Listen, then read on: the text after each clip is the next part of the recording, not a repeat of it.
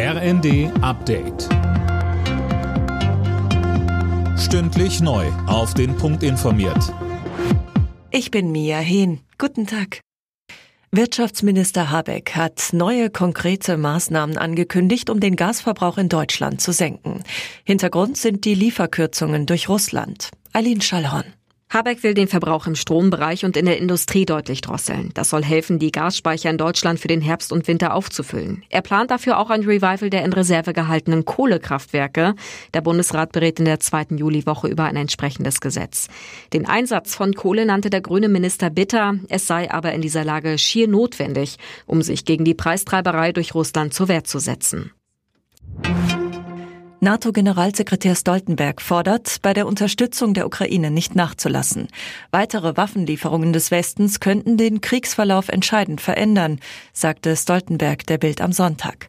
Der Westen müsse sich darauf einstellen, dass der russische Angriffskrieg Jahre dauern könnte.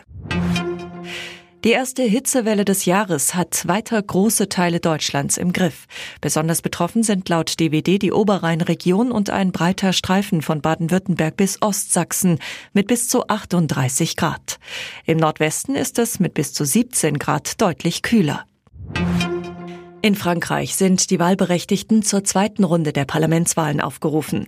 Präsident Macron muss nach den letzten Umfragen um die absolute Mehrheit seines Parteienbündnisses fürchten. In der ersten Runde lag es nur hauchdünn vor dem Bündnis des Linkspopulisten Mélenchon. Alle Nachrichten auf rnd.de